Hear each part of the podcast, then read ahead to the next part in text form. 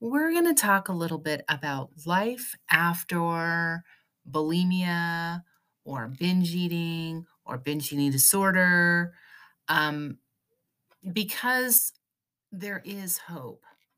That's the thing is that we we get so stuck in the binge eating cycle or the binge purge cycle that you cannot see a way out. There is like it feels like there's no way out.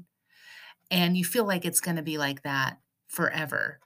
And sometimes you feel like you want to die because you can't stop it. But once you do all of those things, call out um, that voice in your head, and are able to be on the path of recovery, I can tell you there is life after binging and purging. I have been binge free or bulimic free for six months, not a long time, but I can tell you it is the weirdest thing. Um, because I've created different pathways in my brain that I truly, truly did not think could happen. I I now don't think about food in the same way. Like if I'm hungry, I eat. If I'm not, I don't. Sometimes I overeat. Um, Christmas, uh, things like that. If there's a, a personal problem that I have, maybe a family member is sick or something happens or there's some sort of stressor, um, my first go to before was to binge and purge in order to deal with that. I do not have that issue anymore. In fact, it does not even cross my mind. And again, I am six months out of binging and purging. And I've been doing it for about 14, 15 years, the purging part, and binging since I was five, like massively binging since I was five. I've gained weight, I've lost weight, I've done all of these things. But what I found is the binging and purging was only a tiny fraction of any issues that I felt like I had. So once I was able to get out of crisis with that binging and purging, that um, chatter in my head, that that stuff in my head that says, you know, you should binge, that that um, it was almost a compulsion. Now was like, damn it, I have to turn my my you know attention to something else, and so it would turn to my personal life, or it would turn to, you know, other things. Um, and it's not that I don't uh, think about my body or think about, oh my God, what if I gain weight or any of those things, but I call that out. Uh, the the biggest thing that I think that um, my brain has been telling me in the last week or two is you're never gonna lose weight, and I have to call that out because really I don't I didn't care about losing weight. I mean, everybody cares about losing weight. I swear to God. It seems like every single person does. But I felt like I was going to die because I felt like I am not going to be able to control this. And I'm in my 50s. How do I do that? And I'm also, when I'm purging, I'm throwing up blood. So how do I how do I stop that?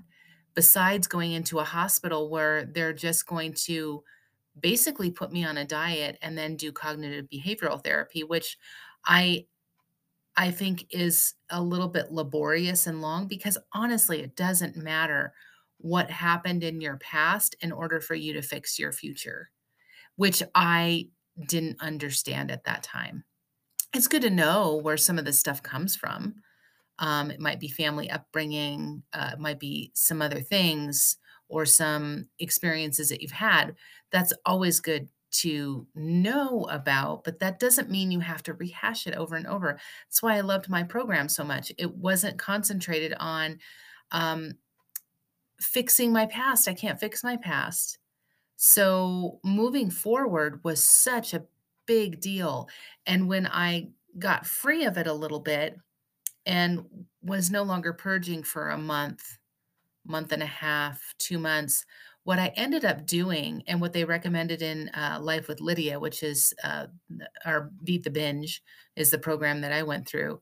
Um, what they recommended doing is looking at bodies that were my same size, um, and that was hard. That really was because I wanted to look at the twenty-year-old that was a size 1 or double zero and go, "Ooh, that's the body I want," and that's just silly. I am menopausal.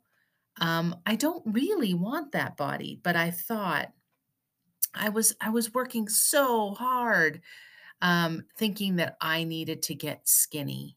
I have to get skinny, I have to get skinny, and what I've learned so far, I'm sure I will have a lot more epiphanies, um, but what I've learned so far is I have to like where I'm at. I have to love where I'm at, and I have to be okay with who I am in order to move forward, um, and be kinder to myself. It sounds so trite and so like, "La, la, la, be kinder to yourself, it'll be all great." That's bullshit, I'm just letting you know. It's it's a lot of work because how many of you have been like, "God, I need to lose weight. I don't have any willpower. I can't stop this. I'm gonna binge and purge this out, or I'm going to, you know, over-exercise so that I get thinner, so that I might be able to eat that little slice of chocolate pie," or whatever it is.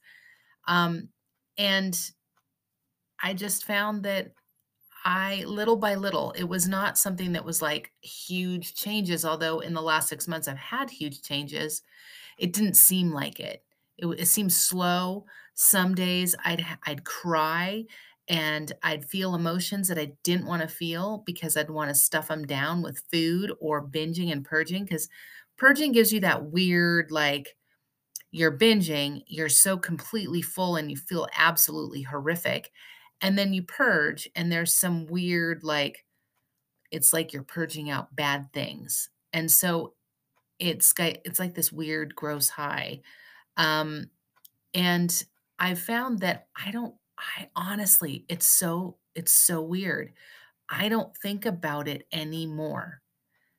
I I just don't. And, you know, every now and then that, um, thought might cross my head, and, like, if I'm in a stressful situation and I go, "Oh, I I could binge and purge," and then it just goes away. So that pathway in my brain is not being utilized as much as it was. Now I'm working on other things, which is, you know, self-love, which is how do I want to bring things into my life that I really feel fulfilled with? Um, how can I create boundaries with people that I've never had before? Because I was kind of a doormat? So things like that is, um, are the things that you find that you go, "Oh, binging and purging, I got rid of that, but now what?" And it's it's very interesting. So there is life after binging and purging. There is, you know, this sense when you are binging and purging, "I I can't stop." But I'm here to tell you in my 50s that that's not true, and you can do those things. I I know I've said it like a broken record, but I do recommend Beat the Binge because, um, I've been to cognitive behavioral therapy before. I've done a lot of things, and that might work with for others. It did not work for me. Um, and I mean, scream therapy, we're talking all kinds of therapy. I just thought I was crazy. I thought, you know, there is no help on the horizon, and how can I I guess this is the way it's gonna be, and I'm gonna die, you know, eh, uh, you know, barfing in a toilet. That's really what I thought was gonna happen. Um, but I feel like at 54, I have a new lease on life. I don't have to live this way, and it's what I've come to understand, it is all a brain thing. This is a brain thing that can be redirected, and I didn't know that that was true. I was always told that this is a mental disorder. Basically, you can't stop, you know? Even the even, um, the medical community is very skeptical, and I can say I am no longer a binge purger, and I will continue to say that because I don't identify with it anymore, and I don't want you to identify with it anymore. So, I would, um if you would love to message me or anything, I would love to give you my experience. It is such a powerful thing, and, you know, there is help out there. There is there totally is. I hope you guys have an amazing day, and I will talk to you next week. Have a good one.